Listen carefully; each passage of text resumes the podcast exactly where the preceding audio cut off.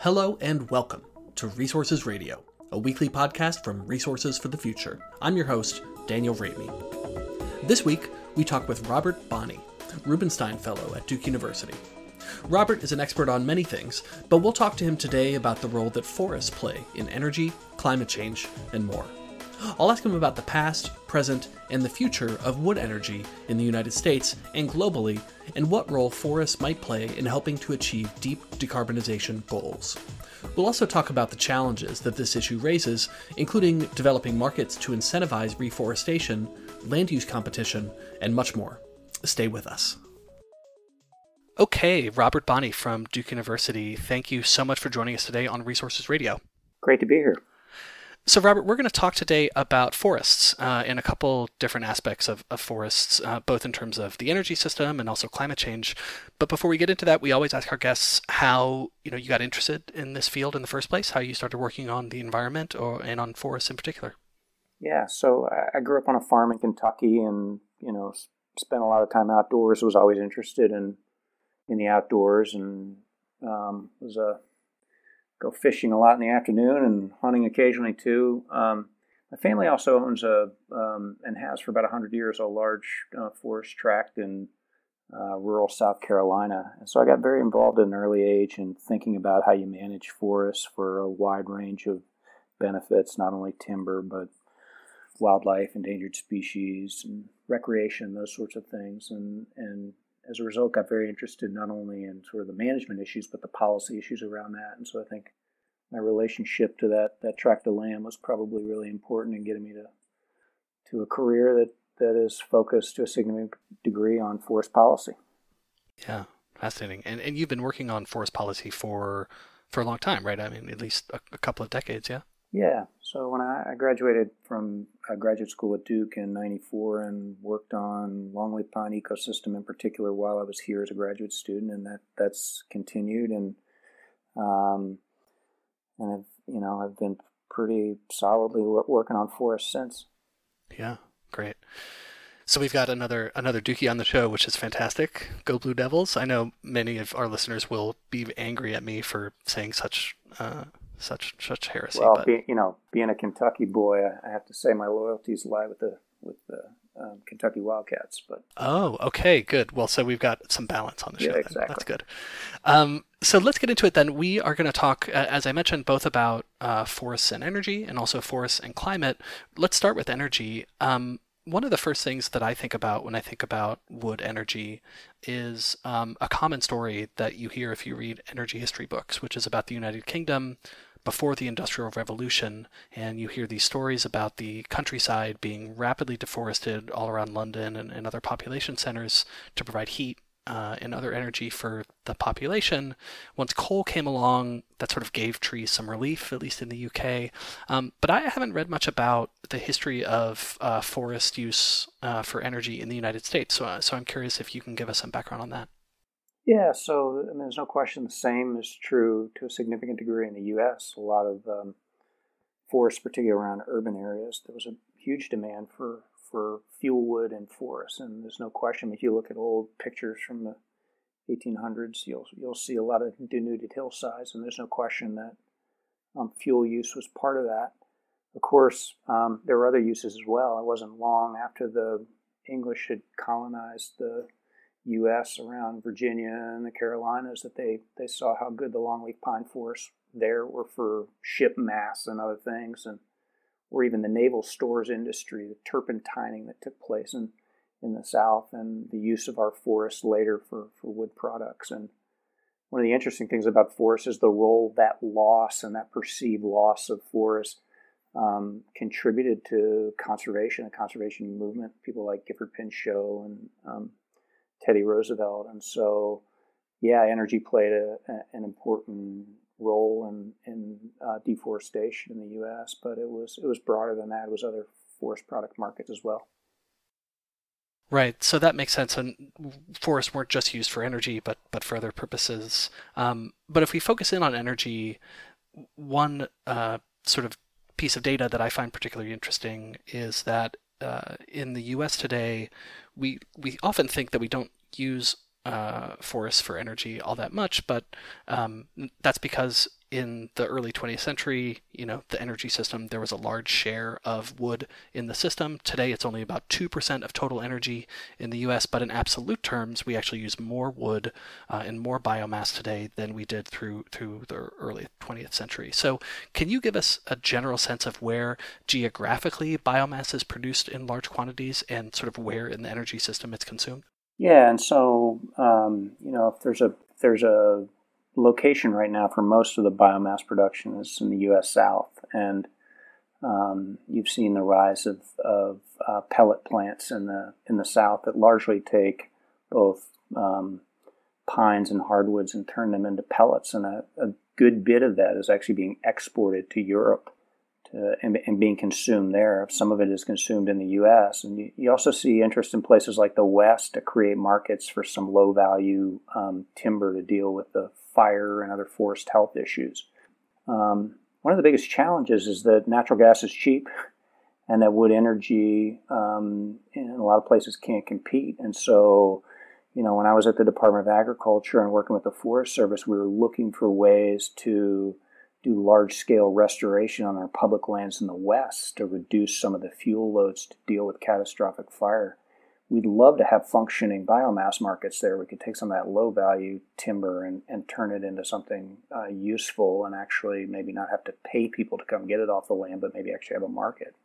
And it's the lack of those markets in places that actually create some challenges for, for scaling up energy production in the U S around biomass.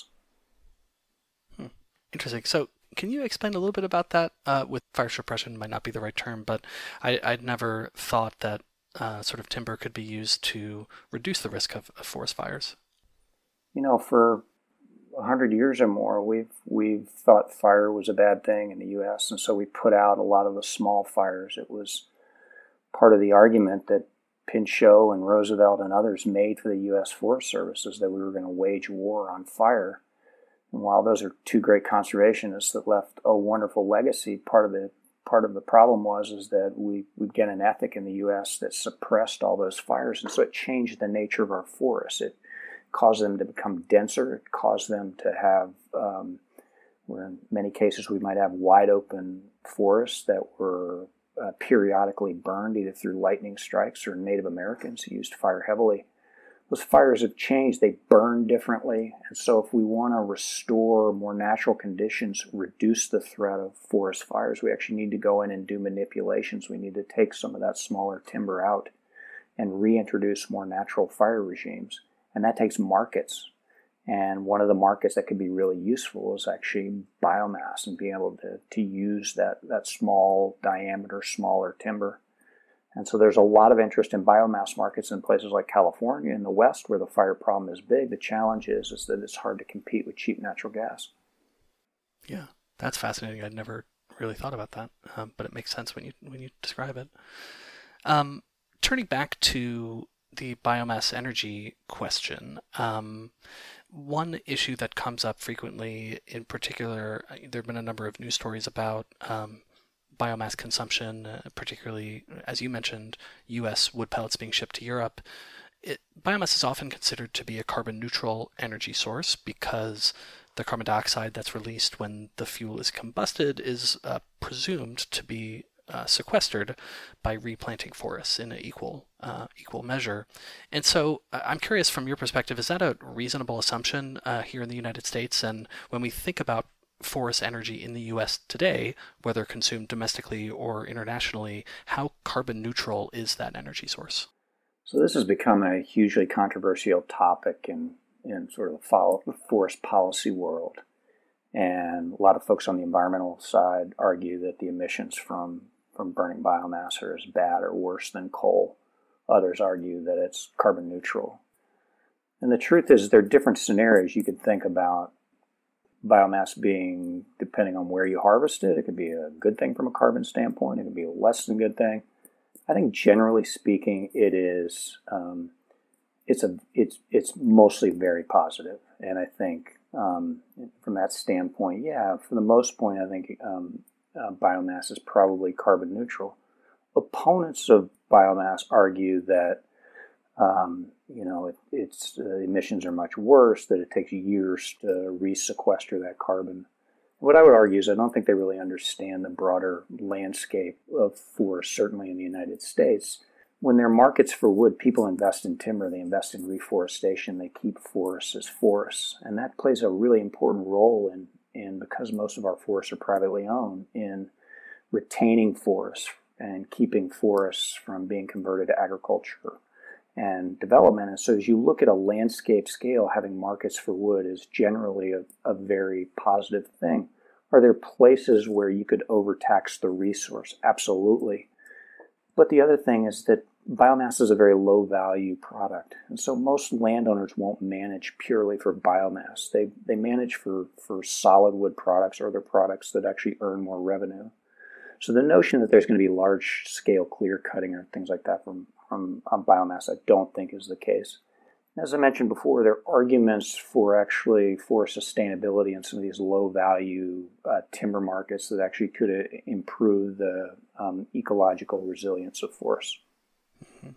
Yeah, that makes sense. And I think we might sort of return to some of these issues in a, in a couple minutes when I ask you about deep decarbonization scenarios um, that involve biomass. But but let's turn for the moment to issues around uh, deforestation, reforestation, afforestation, and, and carbon dioxide emissions, as well as sinks. So as our listeners know, forests are a very important carbon sink globally, but deforestation has been a challenge for many years. Um, how would you sort of characterize the current state of deforestation at a global scale? And then how would you compare that to what we have seen in the U S over the last several decades in terms of deforestation?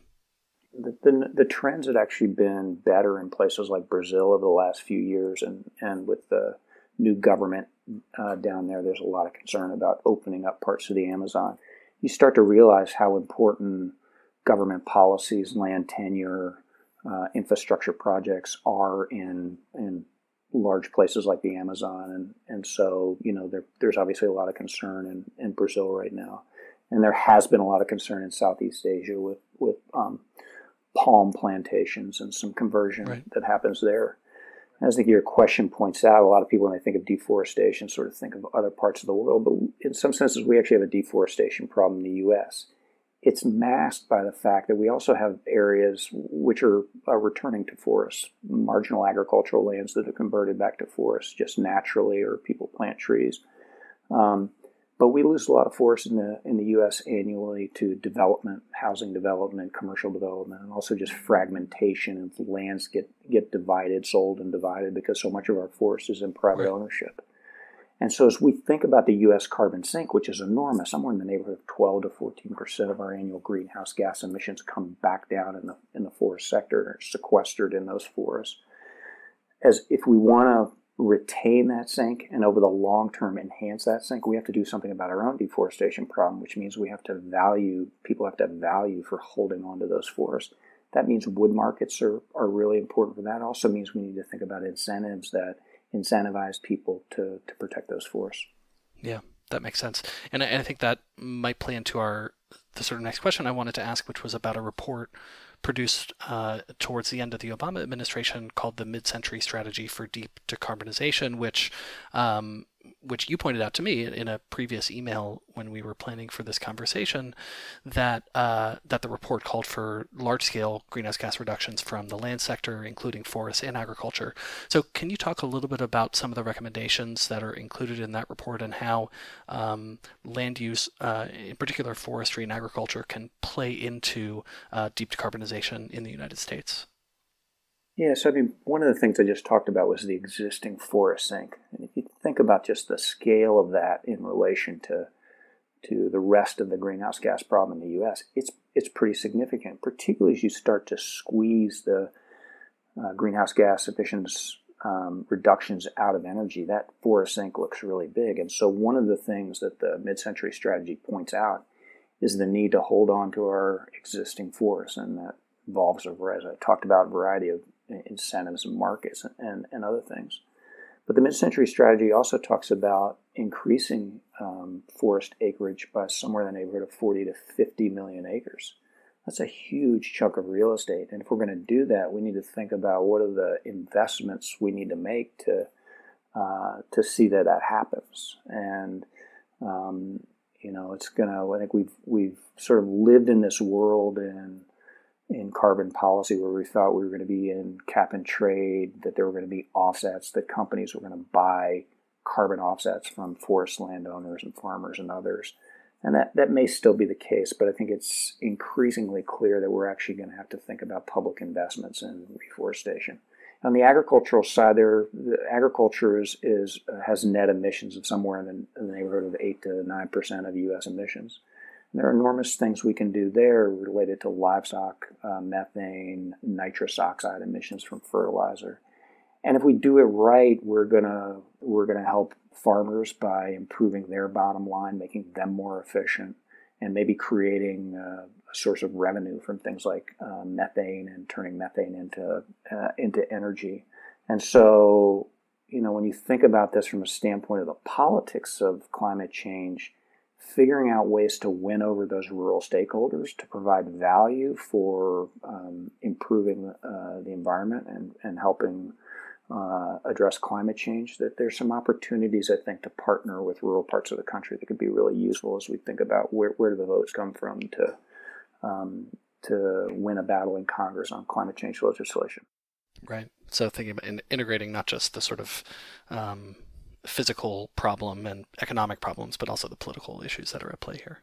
Yeah. Uh, just a quick uh, statistical question. You mentioned forty or fifty million acres for reforestation. Um, I don't have a sense in my head about how much, like what is that? Is that the size of uh, a particular state in the U S, or how would you sort of put that number in context? Yeah, so um, forests once covered about a, a billion acres in the U S. Today they cover somewhere in the neighborhood of seven hundred fifty uh, million acres. And you think about, I think the state of North Carolina, somewhere in the neighborhood of thirty-five, thirty-six million acres. And so forty to fifty million acres of forest is a lot of land. And, um, and it, you know, there there is certainly marginal agricultural land in the in the U S, and there are places even in suburban and urban areas where we might think about reforestation. But the size of the investment is pretty significant. In the in the wake of the Great Depression, um, you know, the uh, Civilian Conservation Corps, I think, planted um, somewhere in the neighborhood of uh, six million acres of trees, and that was a pretty big undertaking. And so we're substantially higher than that, and and so the, the level of commitment here has to be pretty substantial. And which sort of, you know, make, makes sense that you would need not just sort of government efforts, but also markets, as you mentioned, to to sort of carry out those activities. That's right. Yeah. So let's look forward a little bit uh, and keep on this strain of, you know, reducing emissions through reforestation and af- afforestation. You know, you mentioned the scale of the activities that would be necessary in a place like the U S to achieve some of these goals. How realistic do you do you see those um, efforts, uh, both in the United States and then internationally, to sort of reach that really large scale of of reforestation or afforestation? And as we think about the scale of that challenge, what are some of the difficult trade-offs that you would anticipate arising? So, um, as I noted, I think we have to be, come to grips with the fact that we're going to have to make significant investments in in the land sector, in forest conservation and, and reforestation. And for a long, long time, those of us who worked in this space had assumed that that was going to happen through a a market-based system like carbon offsets. And that may still be the case. Um, but I also think we have to recognize that there's probably a role for public investment, perhaps substantially. And if you think about it from a landowner's perspective, if a landowner is going to make an investment in reforestation, that's a that's a twenty, twenty-five, thirty-year investment before they might be able to, to reap some value from the forest themselves through through harvesting. And and there's a lot of uncertainty with that. And landowners are going to be a little bit uncertain about, hey, is that carbon market going to be around in twenty-five years? Or the price is going to be um, uh, realistic to support my investment? And that's why I think we need to think about strategies that actually deal with that risk, and whether it's um, actually putting the government in, in, in the position of buying carbon or somehow insuring it or other things. I think we're going to have to think about beyond purely and Um, and, and offset strategy. We also have to think, as I mentioned, about ensuring that there are ro- robust markets for timber, um, both biomass that we've talked about, but also this increasing interest in um, wood as a green building material. and building incredible, you can build these incredibly efficient um, thirteen, fourteen, fifteen story uh, buildings out of wood that, that, that look great, but also sequester carbon themselves and, and are energy efficient. And so we have to think about new uses of wood. Um, that'll be an important piece here. Um, you know, as I say, it will take it will it will take significant investment. It's not it's not enough, I think, to think that that's going to be entirely a public investment. I think we're going to have to to look at ways that markets can play a really important role either. And if you think about this, uh, or as well, you think about this on a global scale, um, um, and the acreages that have to be involved, they're significant. And I do think it, that means it's going to be both a, a public and private investment. Yeah, and so. You just mentioned the scale of, of the, the effort that would be necessary. What are some of the sort of coinciding challenges or trade-offs that you would have to think about, either in terms of land use competition or, you know, maybe political opposition to redeveloping forests in certain places? What, what are some of the issues that you think would come up in that context? So it's a great question. On, on first blush, forests have enormous co-benefits. Provide a lot of clean water. I mean, if you live in the Western, you live in California, your water comes from the nat- largely from the national forest, right? And so those forests act as an, a, a really important watershed, a sponge that absorbs water, and they, you know, their wildlife benefits and clean air benefits. So there are enormous co-benefits here. But as you point out, there's also competition for land. One of the things that may Um, folks in the agricultural business a little bit nervous during the Waxman-Markey debate in Congress around climate legislation in two thousand nine, two thousand ten was that if we create markets for offsets, we might be converting prime agricultural land into into trees. I don't think that's um, going to happen because uh, I think that prime agricultural land is still far more valuable. Um, But there are concerns uh, are far more valuable for agriculture. Mm-hmm. But there are concerns that that could, in fact, be um, be the case. And so, you know, we have to think about um, uh, where we make these investments. But we're also going to have to recognize that, you know, there's competition between agriculture and forest um, land uses. And if we're going to put more trees on more land, that suggests that we're going to have to intensify agriculture. We're going to have to get more. We're going to feed nine billion, nine point five billion people by twenty fifty. And that means we're going to. Ha- it's going to be important that we produce more food from the same land base, um, at the same time that we deal with things like food waste and others, so that our food system is is more uh, efficient. But dealing with the land competition and ensuring we allow new technologies to allow us to produce more food food from the same amount of acres is, is going to be really important as you think about trade-offs. I think that's one of the most important ones to think about. Yeah, that makes sense.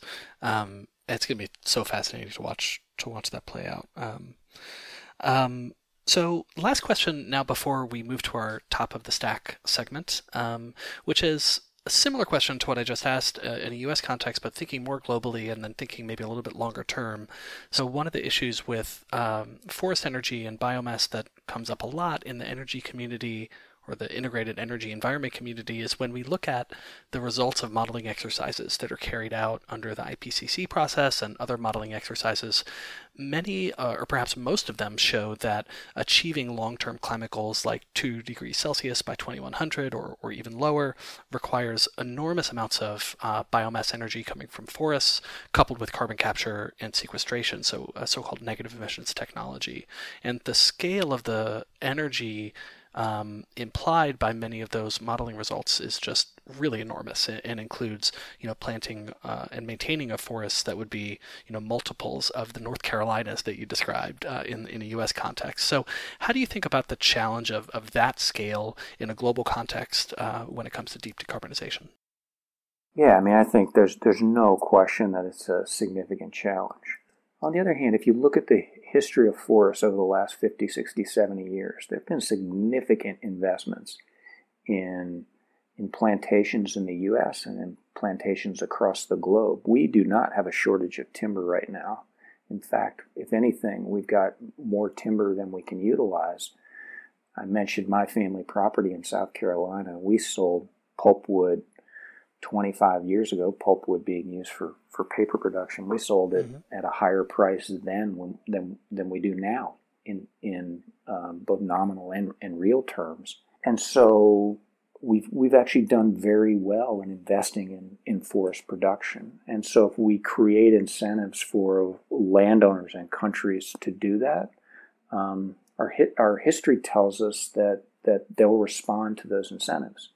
But it means that we have to create value for standing forests. People have to want to invest in those forests, and that value be, can be created through its market incentives as well as, as governmental incentives. Um, but that's ultimately is what's going to dictate the, the level of investment. And as I mentioned before, we also have a lot of people we need to feed, and that means the food system needs to get more uh, efficient in growing food on, uh, a, if anything, a shrinking land base. Um, at the same time, we have huge issues related to food waste and other things. That's another area where we can get far more efficient. And so, in some senses, climate change is going to me- mean our land use gets more intensive. We're going to in- more intensively grow forests in some places. We're going to more intensively grow food in other places. But it also means we, we need to make room for, for wilderness and wildlife and other things. And so that's that's another piece of the puzzle that we're going to have to figure out as well.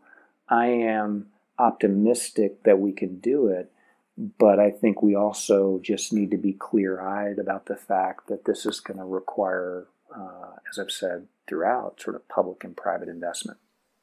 That makes sense. And so sometimes when I talk to people who are looking at these long-term scenarios and the role of biomass with C C S, they sort of inst- immediately write off uh, the, the role of forest energy as just unrealistically um, ambitious in terms of some of those scenarios, but you don't necessarily see it that way. No, and of course, um, it's not going to be uniform everywhere. Um, they're going to be they're going to be pockets where it's it's incredibly efficient. Um, but you know, we don't use quite as much paper as we used to, um, and and so there's a gap in the market in places, and that's why you've seen um, companies like Inviva and others in the South actually be able to come in and, and produce biomass. They, they're um, producing pellets for, for export, and they're able to do that because there is there there is excess um, uh, timber supply in places like that, and so again, we've shown that, that um, landowners will will respond to incentives. Um, everything we think about in terms of climate policy is pretty ambitious, right? And the land sector is is equally ambitious, and so can I guarantee you that the sector will be able to provide what it needs to provide? No, but Um, I'm also quite optimistic that there will be, if we get the incentives right, that the landowners and countries will respond. That makes sense. And so fascinating learning about this stuff. You know, as I said at the outset, this is not an area where I know a whole lot um, or have done much research. So so thank you so much for, for sharing all of this. Uh, yeah. Really fascinating discussion.